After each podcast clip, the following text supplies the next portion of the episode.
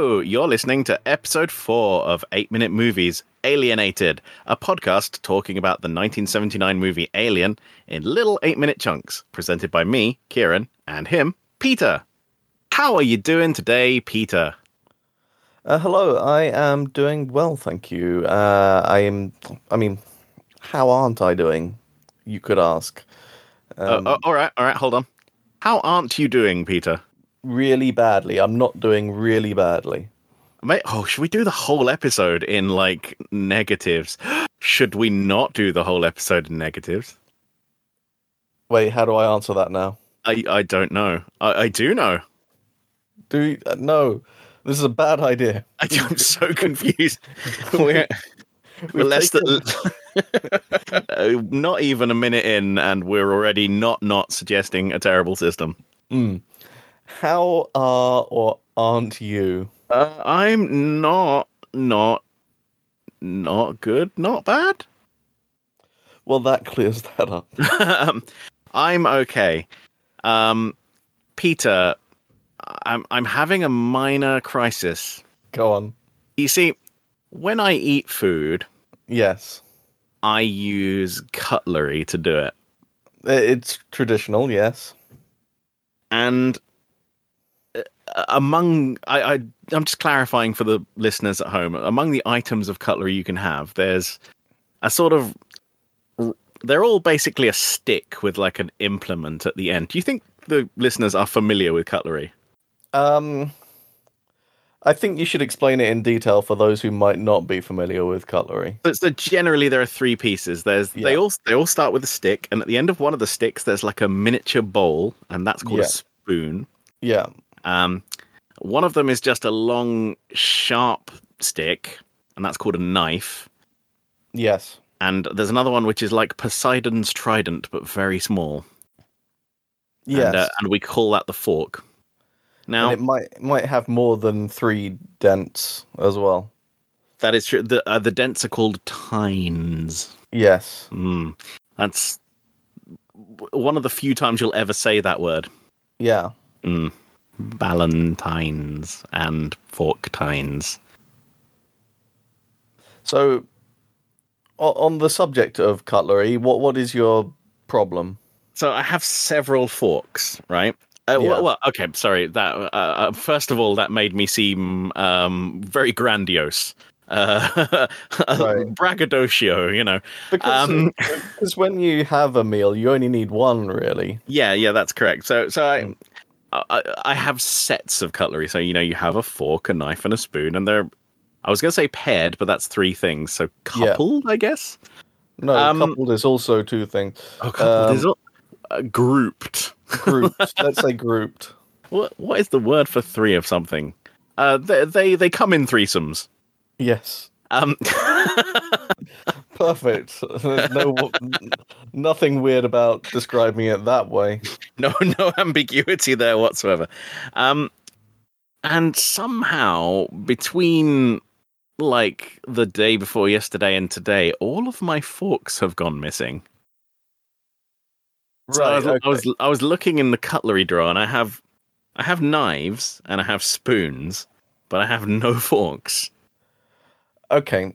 Um, while I sympathize, I feel like the listener may feel like you're basically using a lot of words to drag out the story, which could be summarized as I can't find my forks.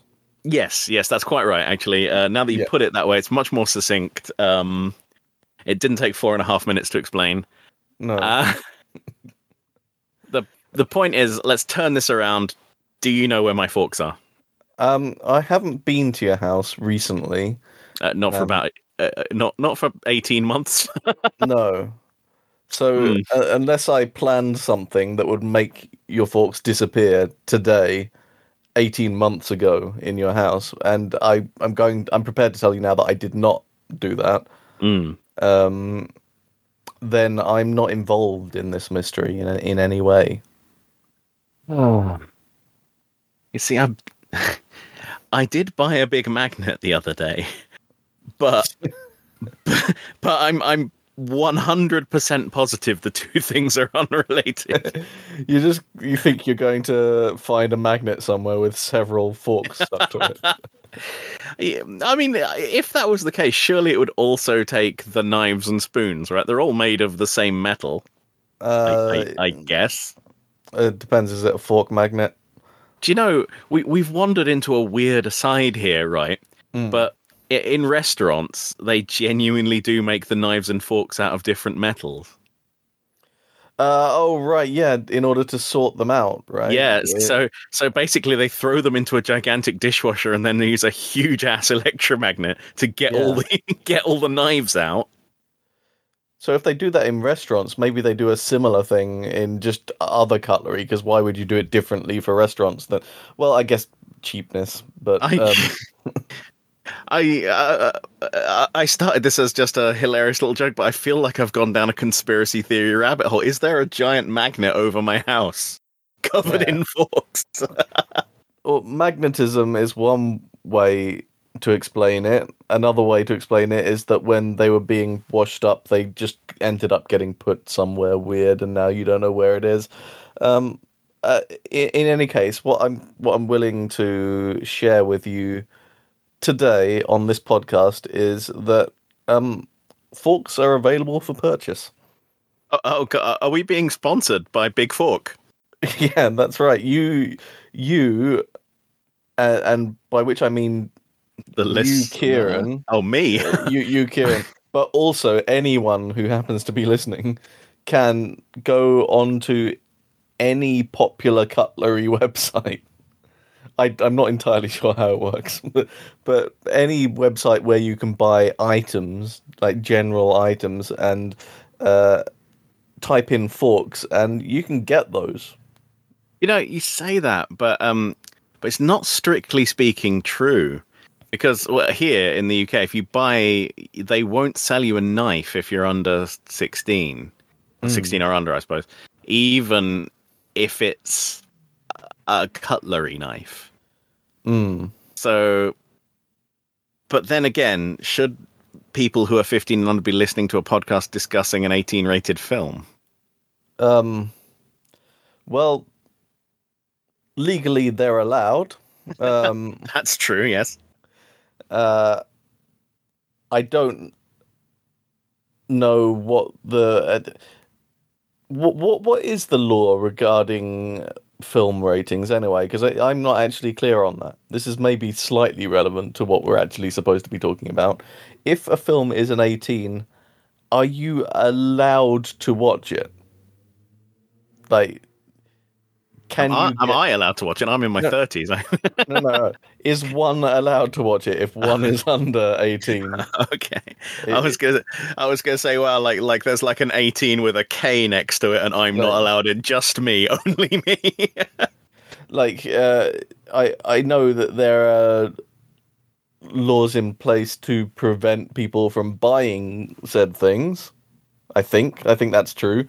Uh, but is there any law actually against someone being allowed to watch it? um, from what I understand, uh, there's no punishment for the individual. So Right. if if a 15 year old goes to see an 18 rated movie, that's I was gonna say that's fine, but it's it's not really, I guess. Um, the cinema may lose their license if Right. that occurs. So it's it's on the venue, but also I don't think anyone in the world cares. Right. certainly, certainly no one in this country for for the longest time. no one listening to this podcast anyway, so let's move on. Ah, Um, good. Okay. Well, um, ooh, wa- was that the introduction? Uh, okay, a lengthy digression about forks. Yeah. Um. Oh boy. Well, I guess we should introduce the concept of the podcast now, a, a week in, uh, and thank the heavens above. It's your turn, Peter. Uh, yes. Okay. So I haven't prepared any of this, so let's just go for it. It's been a little while. Um, we are watching the film Alien, and we are doing so in eight-minute chunks. Uh, it's all been split up by Kieran into eight-minute chunks, and we are going through each in turn and then discussing that chunk of eight minutes. uh, in some detail based on notes that Kieran has prepared. Now, Kieran is a big fan of this film series and uh, uh, and in particular this film. Uh, I have seen the film a few times, maybe, um, but I'm I'm not intimately familiar with the film. I, I I don't really know that much about it, so I am observing it from a more kind of outsider standpoint, while Kieran will be bringing us all of the facts, and that's kind of it. Yes, that is it. Um, well done. So we also have a series one uh, of this podcast called um, "Here's the Thing," and uh, it was about the John Carpenter movie The Thing. So a lot of our subtitles for podcast sections have the word "The Thing" in them. Um, and we still haven't done anything about that a third of the way through the Alien podcast. But I, I guess that's just because Alien isn't quite a, as punnable a word. Um, no, I'm quite happy with what we came up with for the podcast title, but beyond that, uh, there's not much we can do. Yeah, so so we're going to move into a section called "Let's Not Talk About the Thing." Brackets Alien. yeah. Yes. In which I will tell you one one thing. no. In which I will talk to you about something tangentially related to the movie, but maybe not strictly speaking the movie itself. Okay. Uh, what do you have for me today on this topic then? Uh, I am going to talk to you about HR Giger. Ah. Uh, it's Giger, not Geiger. It's not like the radiation counter. Mm. Fully named Hans Rudi Giger, he was a Swiss artist best known for his airbrushed images of humans and machines connected in cold biomechanical relationships. His work is on permanent display at the H.R. Giger Museum in Saint Germain Castle in Gruyere, Switzerland, which was formerly his home. Is that not a cheese? Uh, it is a cheese, and you know what? It's where the cheese comes from. Right. Cheese okay. can also be places. Who knew? Yeah. Okay. Um, he was part of the special effects team that won an Academy Award for the visual design of Ridley Scott's 1979 sci fi horror film Alien. You see why we're talking about him now? I do. Dan O'Bannon found Giger's work disturbing, saying, His paintings had a profound effect on me. I had never seen anything that was quite as horrible and at the same time as beautiful as his work. And so I ended up writing a script about a Giger monster. The inspiration for the alien came from a painting he'd done in 1976 called Necronom 4. He's also done design work for other things, including Jodorowsky's Dune, Killer Condom, Species. he, did a little giggle. Species, Batman Forever, and the video game Dark Seed. And on that subject, that really is my first encounter with uh, Giger's work, and not Alien, as you might expect. Um, now, from the laugh, I, I, I do you mean Killer Condom or Dark Seed? Oh no, I definitely mean Dark Seed. That's great because because I was just about to ask you, have you played Dark Seed?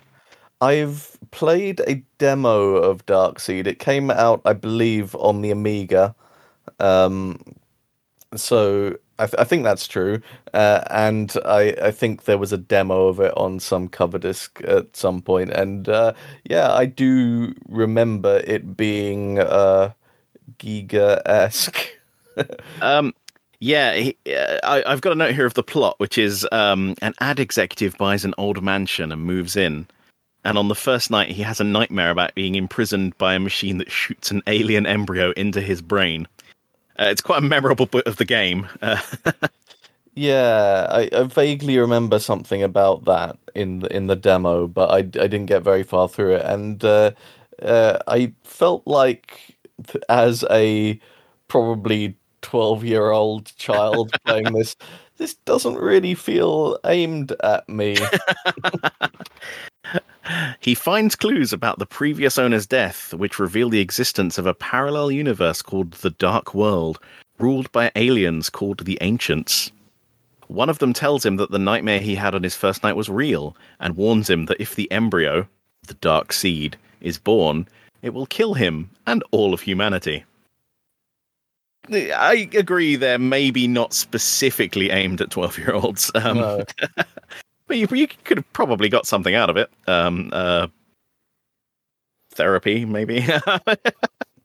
Yeah, well, I, I I wanted to try it because it was an uh, adventure game, I believe, Mm. and uh, I, Yeah. I am into ad- adventure games, but uh, of course. I'm i- into more of the kind of LucasArts variety where um, deadly aliens can't invade your brain and kill you. Generally Uh, speaking, It was notable for the time for the high resolution of the graphics, 640 by 350 pixels. oh boy. Uh, I'd be surprised if that were true on the Amiga version, but sure. sorry. I was trying to get through I was trying to get through calling 640 by through 640 by 350 high resolution without laughing. Oh, it was the past. It was okay then. Well, like by comparison, those are like LucasArts adventure games tended to be like 320 by 240. Those early ones, I think. Like, yeah, yeah, it, it, it, it- yeah, yeah. For context, it is actually quite high, yeah. and that was actually uh, Giger's insistence. He wouldn't work with the team otherwise. So Mm. you know, to properly get his art across. yeah, yeah. Um, and that's all I have to say about him now. All right. Um, so one of the holdovers from our previous season is um, a game with bells. Did we give it a name? The, Um, bell the bells were called Thing Dingers. I don't think we specifically named the game. Uh, no, I, I don't think we did. Uh, anyway, in the last um, in in the last series, we had a little game where if any of us, uh, and by any of us I mean either of us, uh, Well, done. said uh, the thing, and we were not talking about well this this game that I'm describing or the monster in the film or the name of the film itself. So if we did the word thing in any other context, then uh, and the other person noticed, they'd be able to ring a bell like this. And didn't uh, didn't hear the bell at all. Oh, really? Okay, let me try. Let me reposition it because that will be a problem. Right. Um, they will be able to ring a bell like this. Nothing. Really? Nothing at all. That's so weird. um, it, Just literally silence. it's it's right in front of the microphone. Hang on, let me try one more time. Um, they will be able to ring a bell like this. Anything? Nothing. I think your sensitivity might be too low for it to pick up. I don't understand. It's, it's really loud. Hey, hang on, let me do mine. Do you hear that? No. what have we done? Did you hear that? I can sort of hear it, a tiny bit of it in the background, but it's not. How have we broken bells? Um. All right. Well, I was going to cut all of this out, but uh, for now, uh, I'm going to have to say you're just going to have to trust us that there was a bell. Are maybe we we, can- are we just maybe- leaving this in? maybe we can say ding at the same time, like this. Ding. Ding. All right, I did hear it when you did that. Right, Yeah. okay, So right. so it's it's obviously like a microphone sensitivity thing. Uh, Yeah. I'm not. Should we just leave this in? I mean, Let's just leave it in. Yeah. okay. So so somehow between the last recording of this podcast and this one, we've broken how sound works. Um, Yes. So we'll investigate that for the next podcast. But for now, for now, we'll you'll just have to take our word for it. Hashtag consummate professionalism. Yes. Uh, Anyway, we ring the bell, and the result of that is that the other person f- feels silly for a moment for forgetting the rule about saying the word the thing, and then we move on with our lives. There's, we're not really keeping score with it. It's just a, it's just a fun thing to do, really. uh, the audience was supposed to be keeping score at home. If you haven't been up until this point, then uh, shame on you. Yes. Uh, uh, here is the part of the podcast where I answer any questions you had last time, and do you know what you didn't, so we can get through this one quite quickly. Um, and with that, it's time to start watching the. And with that, it's time to start watching Alien. All right. I was going to say the thing.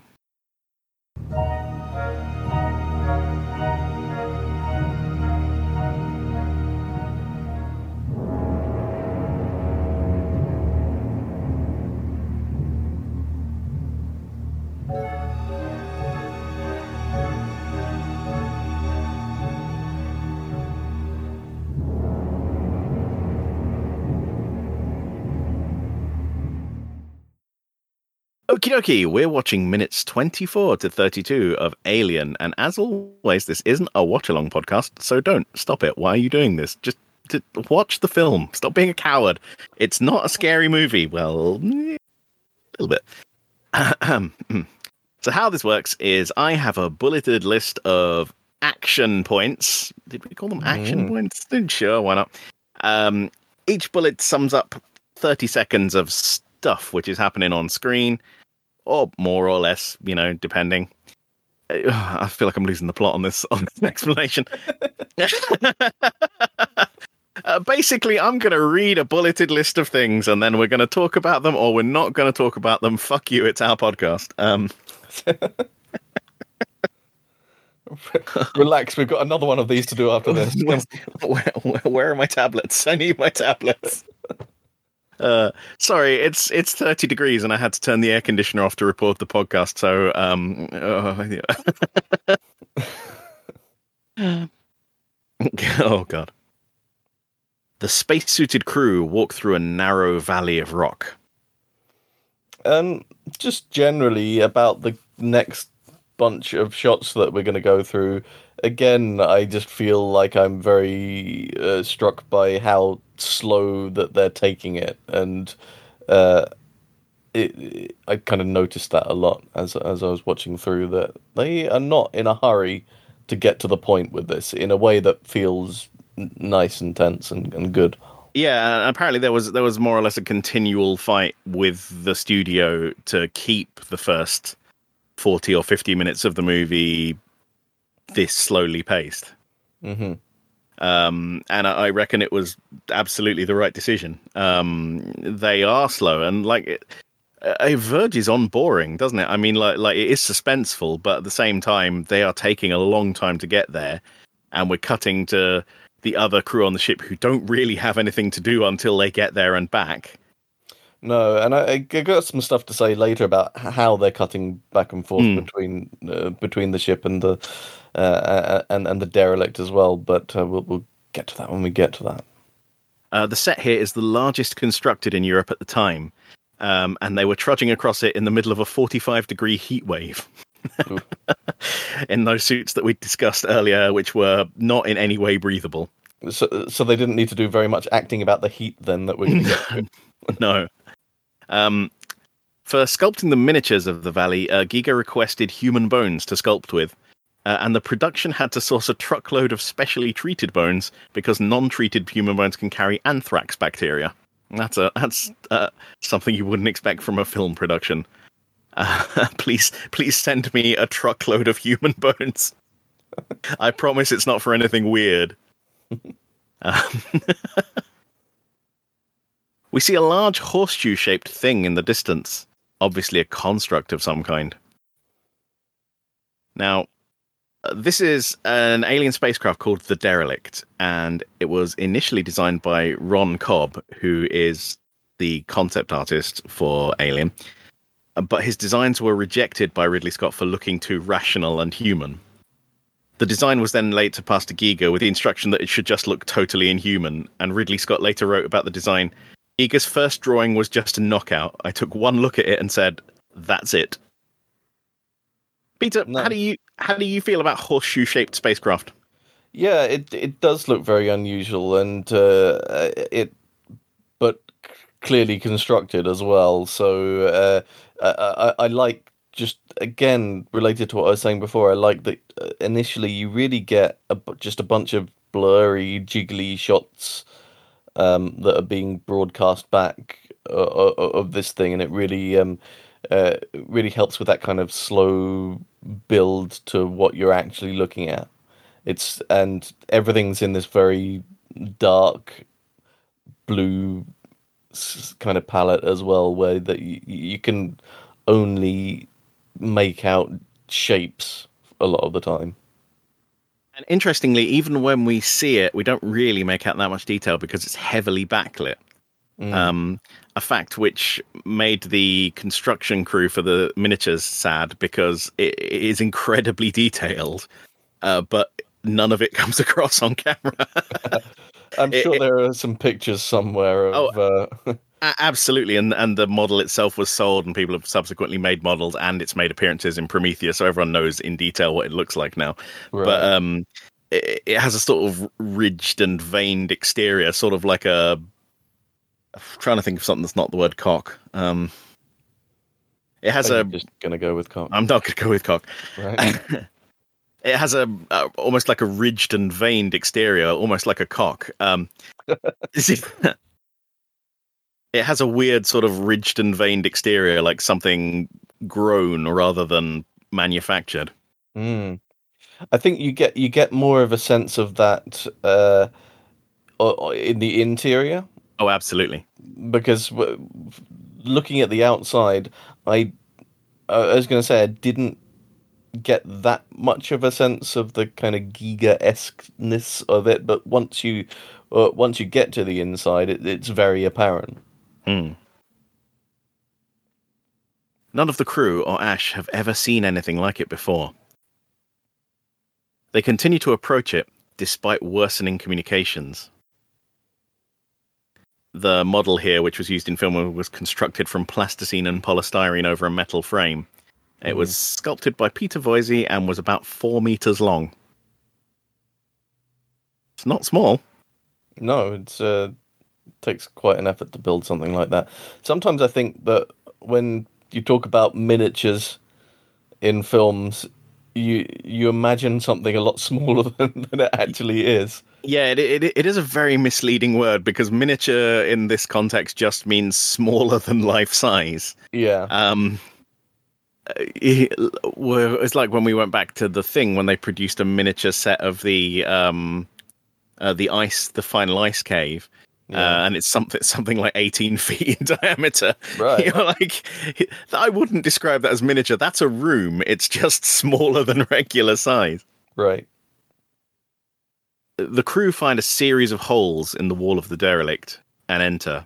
Uh, notice that around this time we get the return of those kind of echoing flute notes from the beginning of the film, which Yeah. uh, I'm starting to associate with that with uh, that that with these kind of abandoned quiet places. Because you kind of get it at the beginning of the film where it, it feels like the ship is empty uh, and then it starts waking up and then uh, and then you get it here as well as they're just about to go into a ship which again feels very empty and mysterious Um, yeah, I, I I hadn't actually picked up on it resuming, but yeah, I, I do know there is a the music track is starting to play more of a role again here.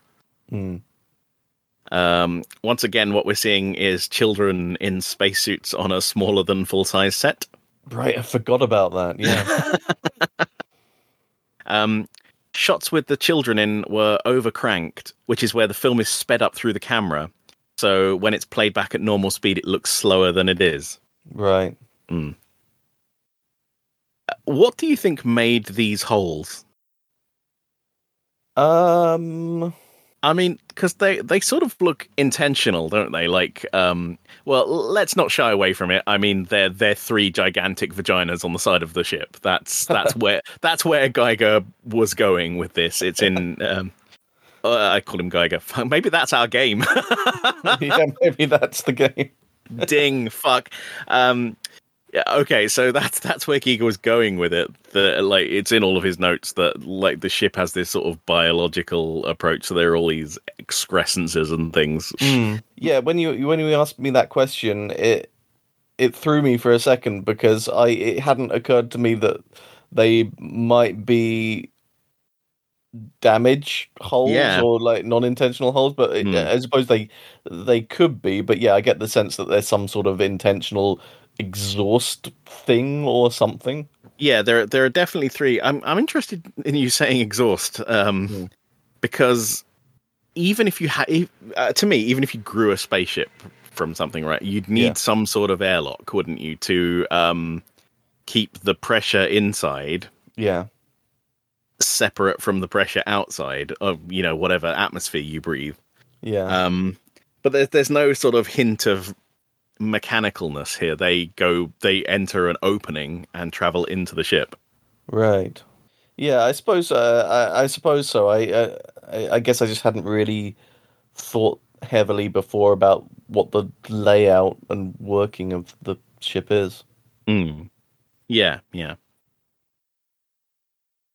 The crew wander through claustrophobic corridors. They climb up a wall into a vast, domed room. In the center of the room, a giant alien skeleton looms in a chair. And it's a very large boy, isn't it? Yeah, he he he is a real big lad. Hmm.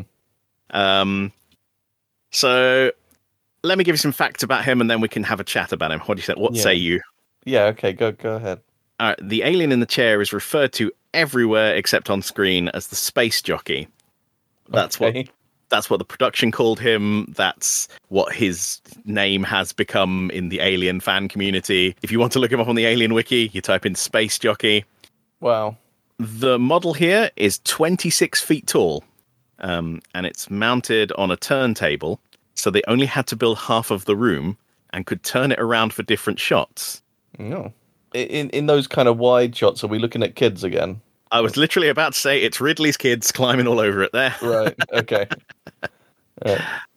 Um, the only time it's not is obviously for the close-ups of the actors because you'd notice because their faces would be different.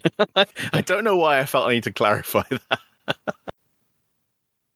Uh, 20th Century Fox didn't want to allow this prop to be built because of its vast scale and use in only one scene. But the conceptual artist Ron Cobb convinced them to leave the scene in the movie as it would be the Cecil B. DeMille shot, showing the audience that this wasn't a low-budget B movie. Um, right. uh, I mean, I it, it did always strike me as interesting that they go, they find this room, they find this big kind of dead alien, and uh, it's very big, very impressive, Mm. probably very expensive, We'll get to And- that. uh, and then they just kind of, uh, for the rest of the plot, that's just never a factor again. yeah.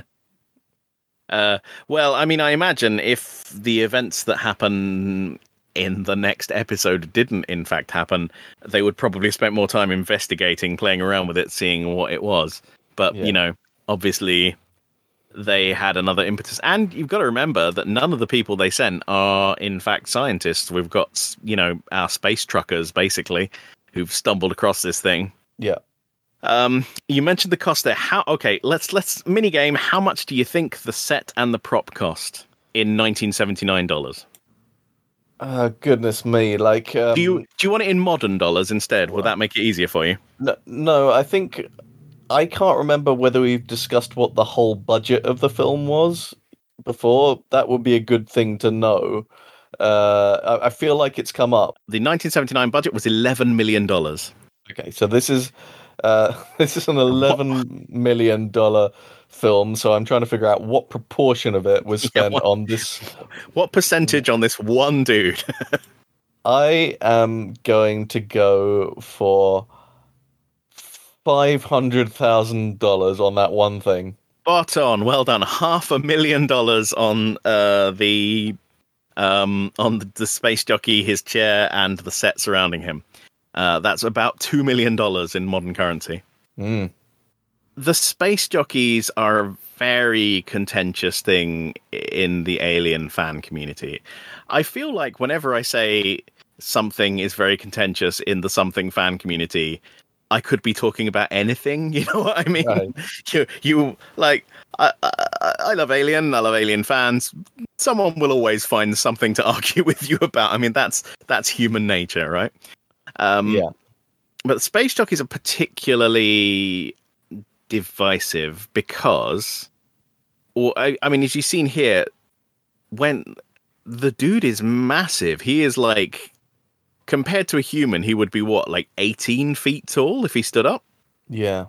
Here's where it gets interesting. They they are featured heavily in Prometheus. So um, Ridley Scott cycled back about 30 something years after Alien was released and thought, what people want to know is the story behind the space jockeys. What is their what is their whole deal? Why is he here in this spacecraft?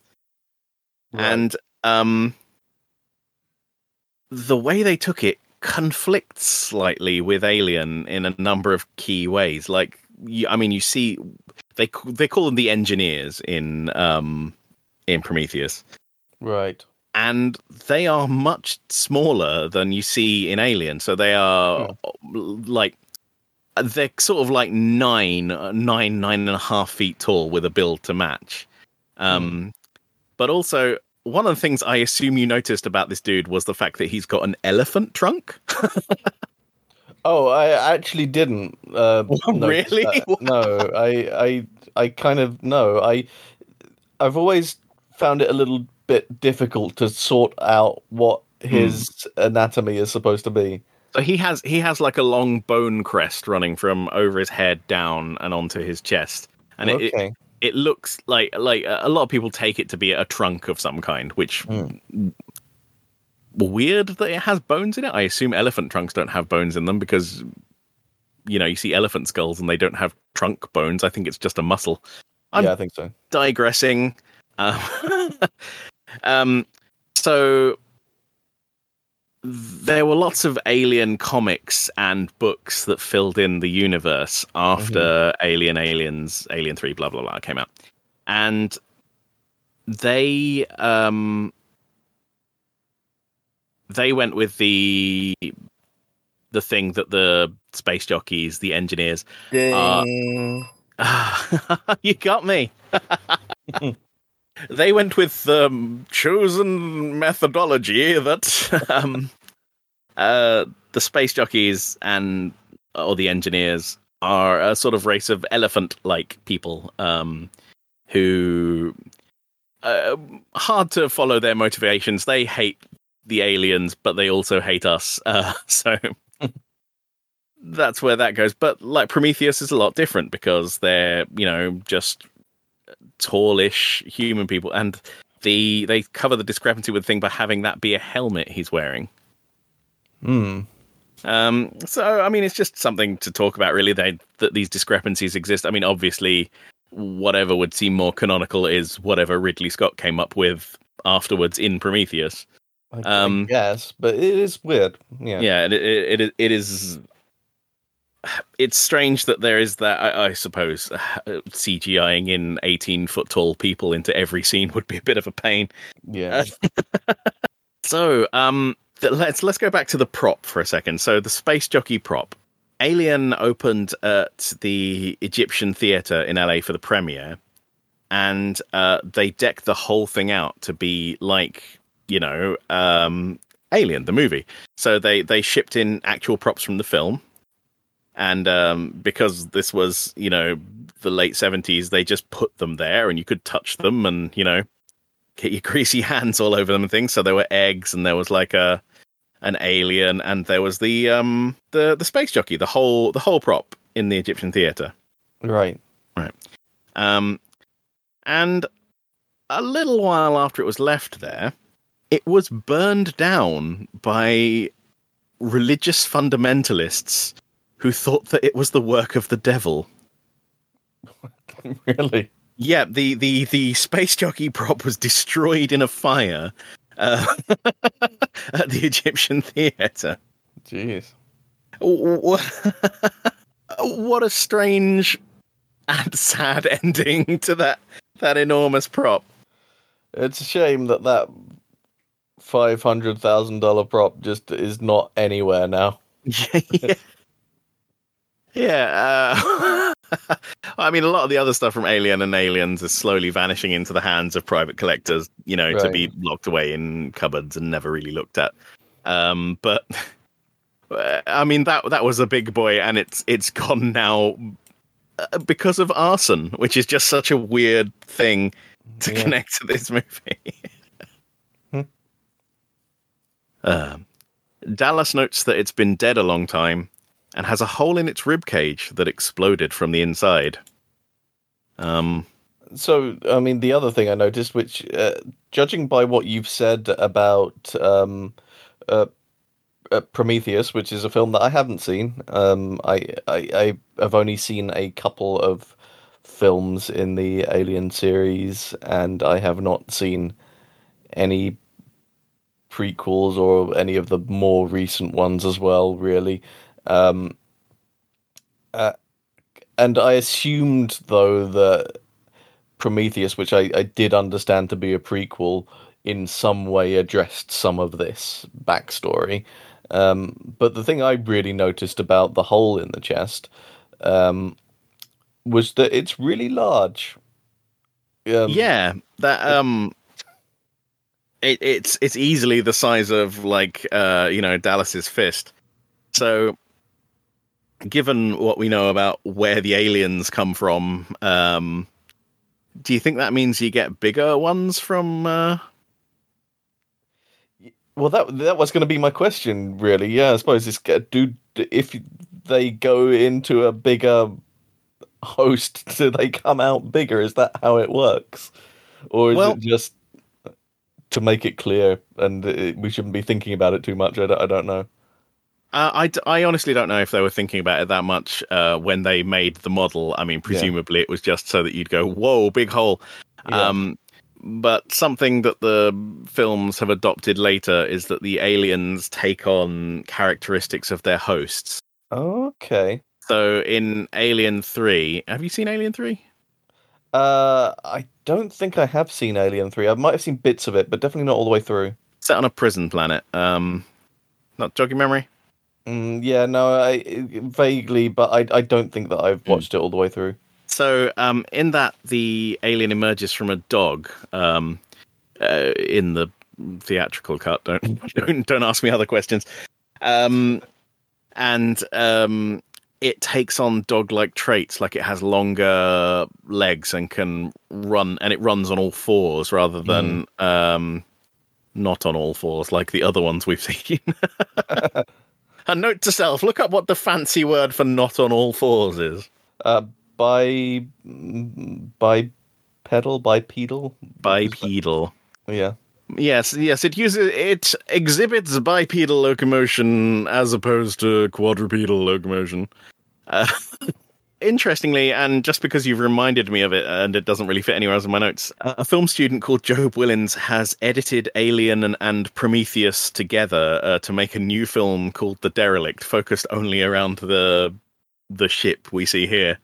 Huh. Um, though he did have to desaturate both to black and white so that you know the 1979 film grain would match with the more modern film. Um, I haven't got around to watching it yet, but I'm I'm quite excited at the prospect, to be honest. Right. I I mean I I suppose to really properly appreciate what he'd have done, I'd have to see Prometheus, which I understand isn't something that I should be in a massive hurry to do. Um, I I would feel I, I feel bad about knocking Prometheus, but uh, opinions are opinions, and I, I don't like it. I, yeah. Um, for me, it was it's uh, the plot is kind of scatty and all over the place. Um, it just seems unfocused and uh, like the whole "is it, isn't it" an alien prequel stuff was annoying at the time and more annoying in the actual film. yeah. Kane finds a flaw in the hole and beckons the others over. So, as he does this, there's a long, lingering shot on the corpse in the dark uh, over some shrill, rising music, which is very effective in being creepy. Yeah, and I, I was gonna say that you that they kind of use that a bit in that you get in the soundtrack over the next uh, section of the film. You kind of get some things that sound like they might be in the world, but they also sound like they might be part of the soundtrack. And there's a bit of a blurring of the lines between the two. I think there's like a big clank later that is. Mm. Um, uh, it kind of echoes as well, really heavily, and it sounds it sounds like it's both part of what's happening in the scene, but also part of the score, and it's it's very creepy and effective. I think. Yeah, I, uh, I guess we'll, we should talk about the score separately at some point, but it is Mm. Very effective. Um, I, I I just always enjoyed this shot as um, the corpse. Uh, I mean, it's a corpse. It's dead. It's not going to do anything, but it is alien. So who knows what it can do? You know. Right. Yeah. um, back on the Nostromo, Ripley explains that Mother has decoded some of the signal, and it seems to be a warning. Mm, and I'm going to talk a second actually about a, what I thought was another really effective audio moment here, Mm. um, because um, and it comes right after that shot, um, because the you get that all of that kind of effective use of soundtrack and kind of creepy use of soundtrack, and then it just kind of cuts quite abruptly at this point back to the um, the kind of just background ship noises and the computers going off in the background and all that that that kind of sound and Mm. um uh, and I think the reason it works so well is that suddenly the the ship feels very alive and safe Mm. com- compared to the derelict. Suddenly, there's like, oh, uh, these th- th- there are these sounds of just kind of computers going off and machines humming in the background, and I under uh, uh, I understand these sounds and feel safe Yeah. around them. Do you know what? I was going to make exactly the same point. That at the start of the movie, the ship feels cold, sterile. You know, um, it's making ship noises, but they seem like medical and um, industrial. Here, when we cut from the derelict into the Nostromo, it's really cozy. Like, Yeah. uh, like y- you feel safer in these scenes, and it's such a weird experience. Mm. Uh, Ripley's found that Mother has decoded some of the signal. It seems to be a warning, and Ash is refusing to let her go to um, um, warn Dallas and all that who have been out of communication for some time. Yeah, um, um, maybe it's uh, maybe a little bit of this is that I know some of what's going to happen in the film later, and Mm. I, I know a bit about uh, Ash's motivations. But um, well, first, when I was writing up notes about this, I wrote that Ash always kind of comes off as very unconcerned. But I think that's not quite it. I think that to me, it feels like he always comes off as being not concerned about the same things that the others Yeah, are concerned about. yeah. Um, he he feels like there's stuff that he cares about, Yeah, and it, it it only partially overlaps with that of the rest of the crew. Exactly. Yeah, and I, th- I, it feels like that's definitely a, a, a deliberate choice here, and it's always Mm. kind of difficult to kind of detangle how much of that is me reading stuff into these performances, knowing after the fact, and how much of that is uh, is in the performance. But I, I do feel like it is is there in the performance. So there's there's a there's also an interesting uh, little tick here in that um, I can't remember if we've spoken about the novelization or not. I think we did, but maybe I'm thinking about um, the thing. Uh, yeah, I mean it, it, it. Also, it might have been something I've spoken to you about before because um, I've read the novelization, obviously. Yes. Um, so the novelization is a slight point of contention because it was written by Alan Dean Foster again, who also wrote the novelization of The Thing. The man is a powerhouse. I mean, the number of books he's turned out is incredible. Um, I, I wish I had 10% of Alan Dean Foster's work ethic, honestly. um, but um, because it came from a early shooting script, because obviously you want to release your book at the same time as the film, so you can't wait until the film is finished to get the book written because it takes a while to write a book. Yeah. Um, it differs from the plot of the movie in a number of ways, and they're interesting ways. Um, because obviously it gives you a glimpse into what the original plot was going to be Yeah. uh, before cuts were made for cost or time or sanity. Yeah. um, but here in the novel, uh, which of course came from one of the scripts, so it's probably in one of the original scripts. Um, the company has a rule that no more than three people can be off the ship at any one time. So, because, you know, presumably with such a diminished crew, you wouldn't be able to take off again if there was another accident. So it makes perfect Right. sense. Yeah, yeah. Um, but that that is rational, and Ash reminding her of that would be, I mean, that would be in line with his duties, right? He would remind her that, you know, it does. It's bad for you to leave the ship as well because then we'll all be in a bad situation. But so what they ended up changing it to, where he I mean, it seems almost callous, doesn't it? I mean, he knows like they they're in there and they may be in danger. There's no way for any of them to know. But the only th- like look at it from the point of view of the crew still on the Nostromo. All they can do is wait to hear from them, who've gone into an alien derelict, where which is blocking the signals. Mm-hmm. He's not like maybe we should go and try and investigate after them. He's like, well, let's just wait and see what happens, which does make sense from the point of view of you know a science officer, but also it is callous. It's like, well, they they're gone now, and that's it. Yeah, he says some, something like, "What's the point?" And then he the, the the point he makes is that they'll they'll know if it's a warning or not yeah, by the time you get there. The implication of which is they'll be in danger soon, maybe. yeah. Like, if, if they, they they are wandering into an obvious trap. Um, right, yeah. but it's too late for us to do anything about it. Um, Mhm. Yeah, what's the point is a very callous phrase, but uh, Yeah. but he does kind of backpedal with what he says immediately afterward. Right. Back on the derelict, a pulley rig lowers Kane into the hole. He is lowered into a cavern which stretches as far as the eye can see, filled with large eggs. And once again, the uh, eight minutes kind of neatly closes off the last part of the uh, uh, the plot and introduces us uh, like just a little tantalizing glimpse at the next part of the plot that we're going to be concerned with. Um, it's weird that it works out so well. I guess that's just maybe it's just how editing has come to be over time.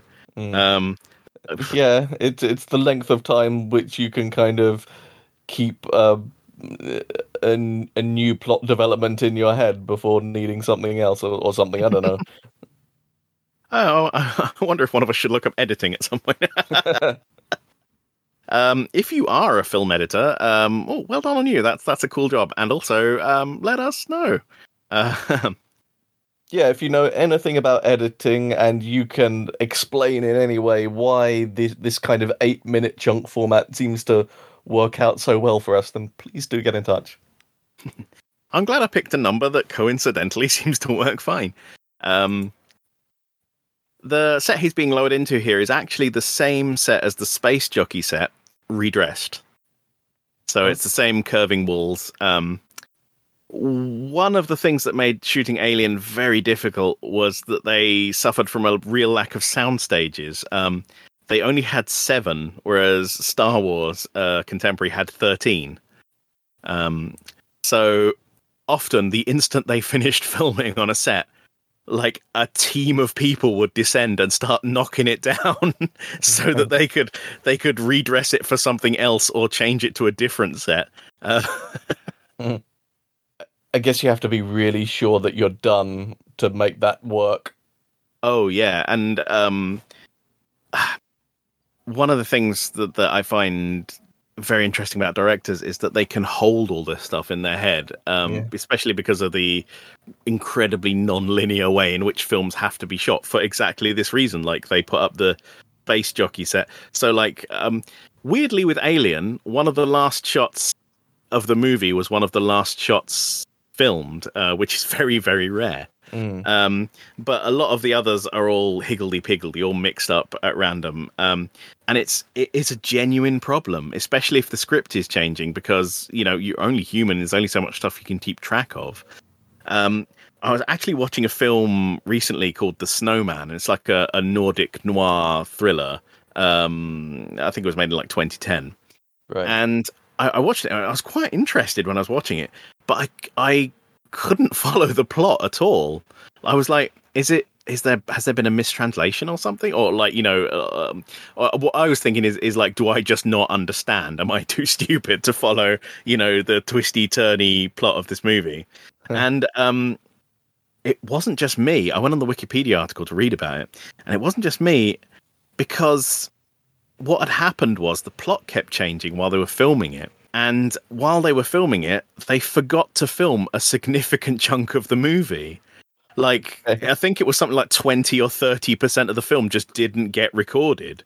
So because they'd mixed everything up, they hadn't filmed a whole section of the film. So they all had they could they realized in the editing suite they had whole scenes missing that you know they couldn't just draw them in in biro you know and they couldn't they were already over budget they couldn't drag all the Yeah. actors back and rebuild all the sets and put them back in them so they almost had to fix it Garth Marenghi style, where there, there's a um, there's a shot in Dark Place where they they're looking at a plant pot and everyone is talking quickly to eh, get exposition out over it, and they really did have to fix it in a similar way with like shots of like you know B-roll footage of like you know sunsets and things out of office windows with characters talking.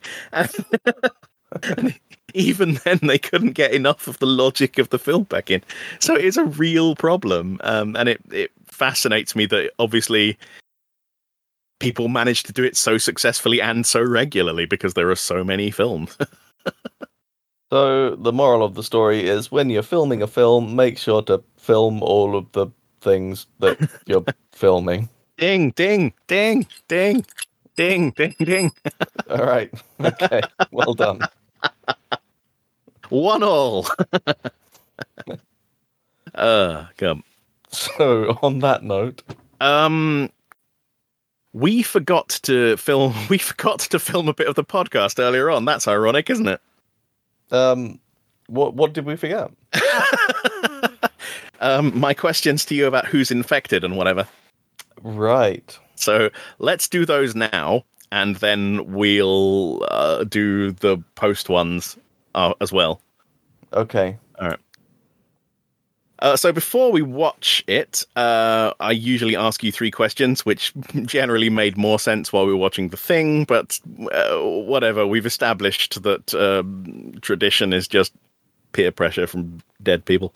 Um, who's infected? You said last time, and uh, the answer you gave was nobody. Mm. yes. Um, there are four exclamation marks here. Um, and you said, What happens next?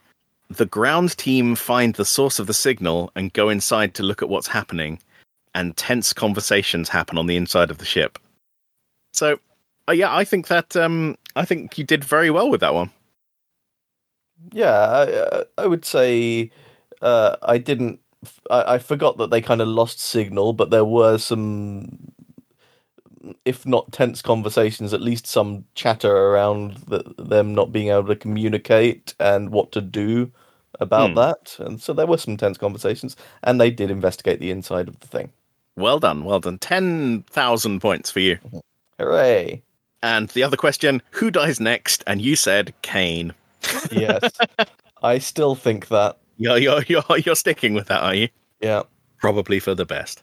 So I usually ask you uh, three questions at this point. So first of all, again, probably made more sense in the thing, but who's infected, Peter?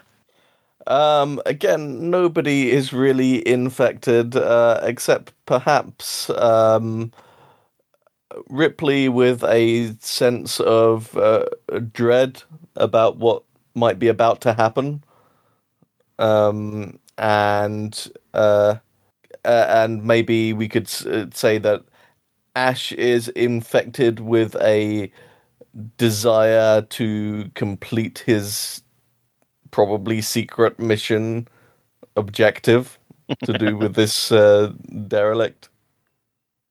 Really, you uh, you, you don't think the space jockey is infected? Well, that's uh, Uh, I mean, not anymore. That that situation seems to have resolved itself many. Um, possibly millions of years ago. perhaps we could say that the entire ship, the entire derelict, is infected. How about that? All right. Righty ho. Um, and what we're gonna, what I'm gonna ask you, uh, and I feel like this is one of the ones which is fairly easy, is uh, what happens next? Okay. Uh, well, um, uh, I mean, how far in the future do you want me to go with this? Um, um, want- uh, dwell upon the title of the podcast and then answer the question. right. The the the immediate future and possibly into the next eight minutes as well. Eight- right. Eight minutes. Okay. About eight So- minutes. So immediately, what happens next is that um, Kane uh, is going to go down and have a look at the eggs. Uh, I think he's gonna take his uh, helmet off as well, in what scientists are calling the worst decision ever. Um, and then a big old nasty is going to jump out of one of those eggs and attach itself to his face. I, I'm pretty sure that that's going to all happen. But also, there's going to be some. I, I, I think this is true. I, I remember something about this. Uh, there's going to be some argument about quarantine procedures in Ooh. which um, Ash is going to i- insist or just kind of oh, I I dinged by Ding. mistake. Yeah, Ash is going to insist that they be let back onto the ship, and uh, and Ripley is not going to be so sure about this, but somehow Ash is going to get his way about letting them back onto the ship. All right. Um, and now, w- w- are you are you rolling Kane forward as the per- first person to die? Um, yeah, I don't know whether we will get that in the next eight minutes or or not. I feel like we- might just miss out on that. Actually, Hmm. I, I I think uh, I, I I think we spend some more time with uh w- with the alien attached to his face before that situation gets resolved. So I don't think that's happening in the next segment, but maybe the one after that. Right. Well, that just leaves us with um, what are you thinking of the film so far? Yeah, well, again, this method that you've come up with to trick me into liking a film more just by paying very intense um, attention to it over um, a period of hours uh, and discussing each eight minutes at a time, it it- does it does work. I do appreciate the, the film more, even if it's still not really my my genre. I do. Um, I do find myself uh, with with a greater appreciation for these the the more that I see them. Yeah, I mean, again, as we said before, the only real way to test this is to just straight up watch a film that both of us don't like, yeah, and see if we come out liking it more. and at the end, at the end, we become apologists for it. Uh, Right? Yeah. Actually, when you look at it in microscopic detail, there's something there. yeah. I, I, I wonder if the eight minute rule holds true for films that we don't like, though, whether we have to go deeper, like down to one minute or 20 seconds or something. Maybe if a film isn't made as well, it slices up in a, a less easy to digest way. Who knows? we uh, we we end up we end up watching a film that we both don't like and having to watch it frame by frame and talk about each frame for an hour and a half. If you, the listener at home, have been affected by any of the issues raised in this podcast, why did I start this like a warning? like, like Yeah, a, that, that's not what we do at this point. podcast. um, Become confused. you, you know, if you've enjoyed this or you've liked listening to us, those are the same things. If you haven't liked listening to us, then mm, I don't like you. It's mean. Also, Um, just stop. No one's making you uh, endure this. yeah, no, when um, not until the device is finished. Yes. uh, broadcasting this all over the world simultaneously through all media. Um, uh, it's behind schedule. But yeah, if you'd like to reach out to us in some way, you can do that on the social, or you can drop us an email at podcast at 8minutemovies.co.uk. It doesn't matter if you spell 8 with an 8 or an eight. That's letters or numbers. They both work. Yes. Yes, they do. Um, And as for how to contact me, uh, while I will ask you never to refer to it as the Soch again, you can, yeah, you can uh, get me at Kestrel Pi in most of the usual places. So that's Kestrel like the bird, and that's Pi like the irrational number. and I'm on Twitter as Kieran J. Walsh because that is indeed the name I have chosen to operate under. Um, well, that's enough of all of this nonsense. Goodbye from us, and have a lovely Tuesday. Bye. You see, there's a there's a one in seven chance they'll be listening to this on a Tuesday, even though they're scheduled to go out on a Friday. Next time we should, should just say like, "Have a lovely Tuesday, George," and then one person. Oh, one specific name. Um, have a really pleasant Tuesday, George Brown, and then maybe like someone one day listening to this podcast will be really um, flummoxed. but that, that that'll just lead them to have a heart attack or something, you know. And then th- that will it be our fault or hashtag Black Mirror? Um, bye. Bye.